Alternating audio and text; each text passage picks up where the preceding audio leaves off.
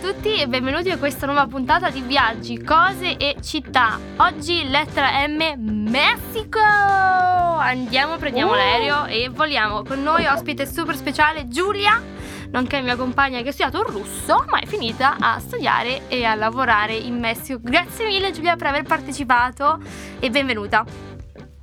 Grazie a te, grazie mille Rachele. Guarda, è un piacere, io sono sempre contenta di parlare di Messico, di raccontare a tutti la mia esperienza. Ok. Quindi grazie a te. Dai, ra- raccontaci come mai sei finita in Messico? Avevi qualche interesse personale? Hai voluto andare lì? O, mm, non so, raccontaci. Sì, allora in realtà io all'università appunto ho fatto russo e spagnolo. Il mio grande sogno era conoscere l'America Latina Mhm. E quando poi ho fatto tutti i colloqui eccetera mi hanno detto io volevo andare in Argentina. Babam, è una cosa che dico sempre a tutti.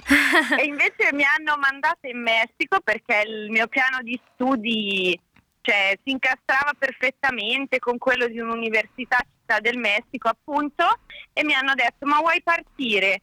Era la mia seconda scelta, io ho detto ma sì dai perché no? E in realtà poi mi sono veramente innamorata di tutto. Certo, e qual è stata? Perché comunque no, è il classico pensiero dell'italiano. Mollo tutto, prendo e vado in Messico perché non ne voglio più sapere niente dalla vita europea. Ma è effettivamente così diverso? Oppure cos'è che possiamo fare a Città del Messico? Perché ho sentito tante recensioni di persone che dicono che sia una città pericolosa, che sparano per strada e che comunque devi fare attenzione. Poi ci sono un sacco di iguane che camminano per la città, non lo so. Sono tutti un po' stereotipi, però magari tu mi puoi illuminare un po' meglio. Beh, ma allora sì, in realtà cioè, poi parlare di Messico è come parlare di Europa alla fine, perché è uno Stato, una repubblica federale enorme Mm. e quindi ogni Stato ha le sue particolarità. Io per esempio ho vissuto un anno e mezzo a Città del Messico Mhm, e poi mi sono spostata a nord in uno Stato che si chiama Coahuila mhm. e però me lo sono girata tutta, quindi per esempio dal Pacifico ai Caraibi, è davvero molto diverso a livello di eh, lingua, culture, tradizioni, cioè è davvero un mondo a parte. In realtà io consiglio sempre di affidarsi alle agenzie se qualcuno vuole fare il viaggio vacanza. Oppure l'ideale è contattare qualcuno che c'è stato, che ha fatto un'esperienza, che sa come muoversi. Tipo perché te. effettivamente, esatto, chiedetemi pure tutti. Ho appena accompagnato una coppia di amici a luglio, abbiamo fatto un bellissimo, un bellissimo giro, però non le classiche cose da turisti, ecco. Mm, dai, raccontaci allora, dove li hai portati? Che cosa, cosa co- ci consigli di vedere che non sia la- il classico villaggio Inca? Allora, io dico a tutti di non andare a Cancun, Quintana Roo, perché ormai è uno stato rovinatissimo, c'è un turismo di massa pazzesco, ormai anche l'ecosistema è in crisi, Mm, proprio per i flussi che sono allucinanti e poi ci sono un sacco di gringos, come chiamano gli statunitensi. Per cui se si vuole fare un'esperienza un attimo più autentica, più tranquilla, turismo anche più verde, si può andare nello Yucatan, che è certo. lo stato accanto, quindi c'è Merida, la capitale, bellissima, è coloniale, e poi si noleggia una macchina e si fa tutto il giro, ci sono molti ecosistemi da vedere, lagune, paludi, c'è il golfo e poi chiaramente le rovine Maya, essendo nella penisola dello Yucatan. Se poi invece vogliamo vedere qualcos'altro, possiamo andare a Oaxaca, che è uno stato sul Pacifico, anche lì molto bello, ma guarda, io potrei parlare per ore. E poi immancabile Città del Messico, che comunque è davvero un altro mondo. Mm, È un mondo a sé, è enorme, ci sono tanti quartieri e da un posto all'altro cambia veramente tanto. Io ho avuto la fortuna di vivere nel centro storico per un periodo che non è proprio così tranquillo, però è, è molto vivo. Cioè, ci sono gli studenti che fanno le manifestazioni per strada, piuttosto che tantissima musica callejera, mhm. veramente anche tante manifestazioni culturali, anche spontanee. Poi certo bisogna stare attenti, insomma. Mhm, certo, ma quindi ci sono tanti richiami pure, non lo so, Frida Kahlo. Boh, ma la messicana, non la messicana, no. Boh, non so se ho fatto una gaffa tremenda. Ma Frida Kahlo è messicana. Aspetta, no. Non ti ho sentita, quindi ti è andata bene. Cosa dicevi? No, no, no, niente. Sì, sì, sì. No, volevo chiederti, ma quindi ci sono anche, visto che parli di, di arte, di cultura, eh, boh, anche un po' rinnovata, si parla tanto spesso pure di Frida Kahlo? Sì, lei diciamo che ormai è diventata un'icona pop, no? Quindi è una cosa proprio per stranieri a questo punto. Ci sono tantissime manifestazioni, artisti underground, anche eh, movimenti musicali non così conosciuti, beh, però Frida Kahlo comunque è stata molto importante. C'è la Casa Sul da vedere a Coyoacán, che dove ha vissuto con Diego Rivera Mhm. e dove ho portato anche i miei amici in pellegrinaggio perché lì ci sono le ceneri di Trotsky e della sua seconda moglie No. che sono stati ospitati. Eh sì, perché Trotsky è stato ucciso proprio a Messico. Coyoacán nel 40 da un agente mandato da Stalin. Ma Quindi no. vedi che tutto torna un po' alla fine. Esatto, quindi il tuo studio di russo e spagnolo ha avuto, ha avuto molto senso. Grazie mille per questi spunti sicuramente molto preziosi. Di divertente, no? Eh, cosa consigli di fare? Perché oltre a ballare magari la musica per strada o boh, non lo so. Cioè, cosa, cosa consigli di, di- di- di intraprendere Mm. che sia non tanto turistico? Beh, assolutamente mangiare, perché quella può essere un'esperienza eh, veramente che ti apre un mondo. Loro hanno tantissima tradizione culinaria, anche pre-colombiana, come si dice, no? Prima loro erano molto vegetariani, quindi ci sono queste curiosità per cui mangiano il nopal, che sarebbe la- il cactus, no?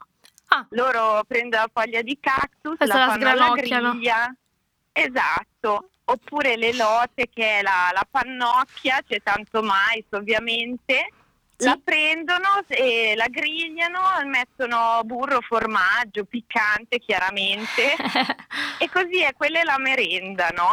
Poi ci sono i piatti di carne, i tacos, cioè, e, e come si strutturano loro intorno al momento eh, del pranzo piuttosto che la cena è davvero interessante perché è, è tutto un rito, no? Mm. Quindi assolutamente andare magari in un posticino mh, non così turistico e poi fare amicizia col tacchero e il, il personale del posto, insomma, loro sono molto carini.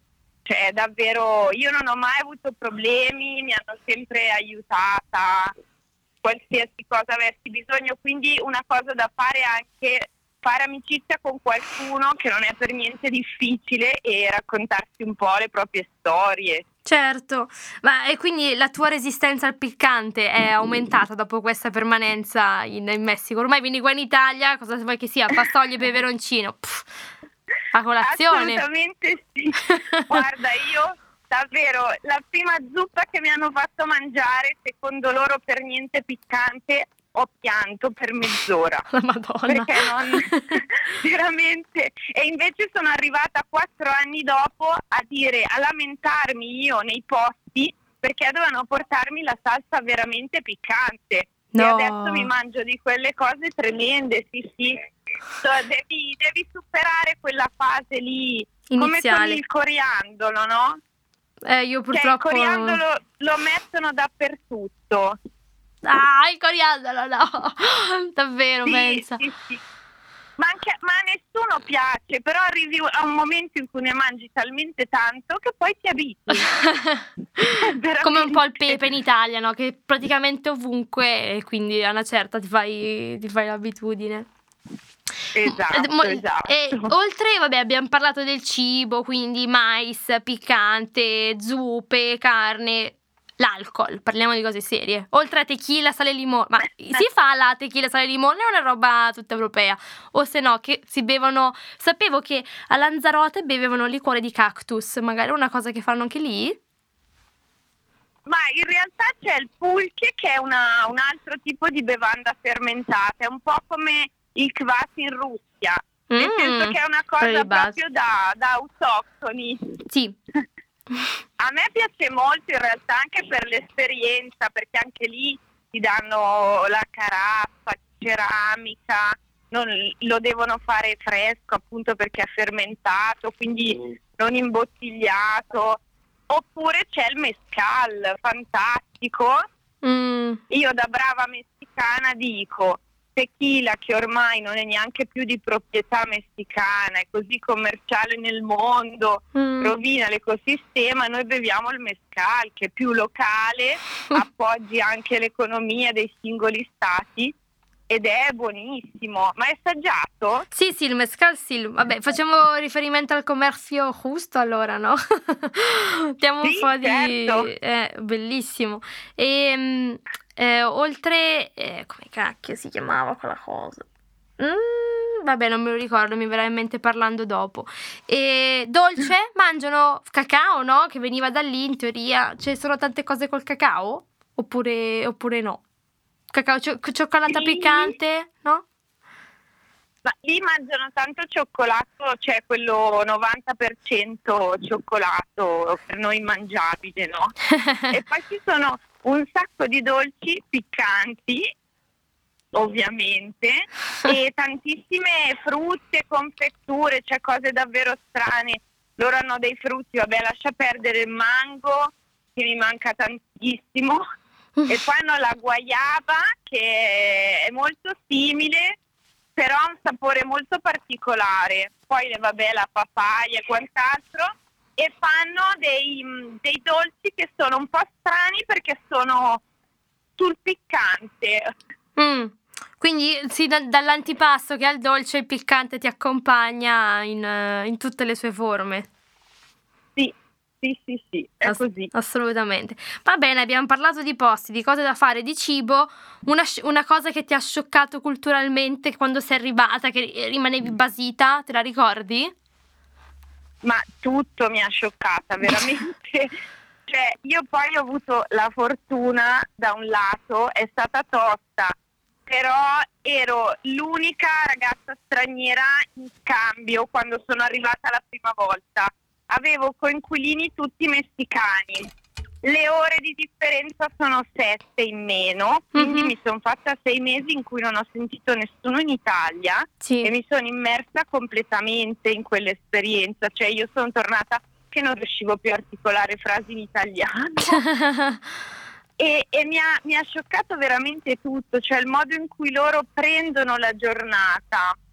Sai, noi abbiamo un po' lo stereotipo stereotipo, sto dicendo stereotipo, vedi che mi esce ancora lo spagnolo, del messicano con il sombrero certo. che fa la siesta. Non è così, in realtà lavorano tutti, lavorano anche tanto, ma è come se i tempi fossero dilatati. Cioè, loro fanno in fretta tante cose a cui magari tu dedicheresti più tempo tipo, non so, ma sì, gli esami del sangue, non passa nada, fa niente, vado poi a ritirare l'esito e poi stanno due ore e mezza intorno a una torta che ha portato la zia per il compleanno, ma non la mangiano perché stanno tutti parlando, capito?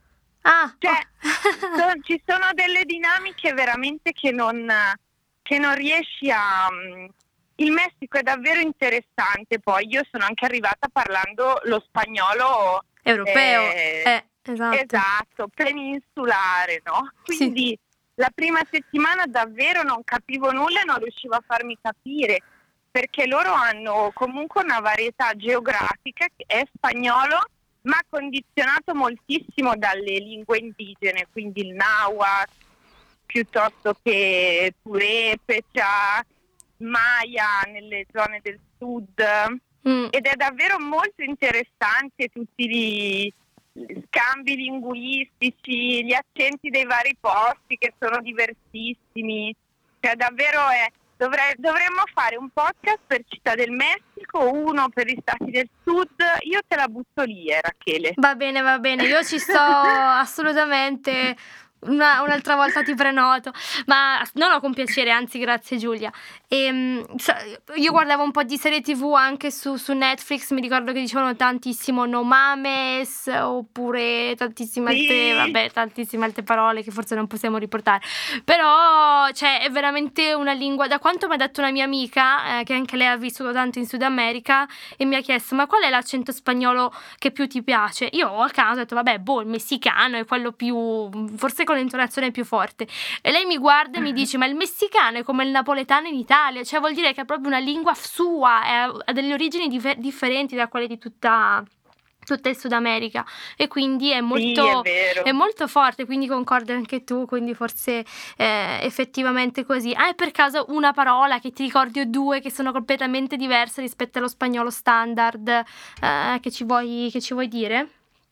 Ma secondo me, beh, a parte le espressioni che usi tu, che poi bisogna stare molto attenti perché hanno tanti livelli di registro, no? Mm-hmm. Quindi non mames, per esempio, lo puoi dire al tuo amico, ma se stai parlando con i tuoi devi dire no manches, cioè ah. mi stai ah. dicendo cavolate o mi stai dicendo una cazzata, no? Certo. Ci sono tutti i vari e uno deve capire cosa sta dicendo, poi di solito allo straniero fanno imparare le parolacce apposta, ma come noi. Il problema è che lì sono molto più forti e quindi cioè, certo. quella è stata un po' una cosa che, che ho dovuto imparare, imparare no? Mm. Quindi poi con i miei coinquilini parlavo in un modo, in università in un altro. Certo. Ma la mia parola preferita in assoluto mm. è laurita ah. aurita, veramente un'idiosincrasia per questa parola che racchiude tutto il concetto dell'essere messicano.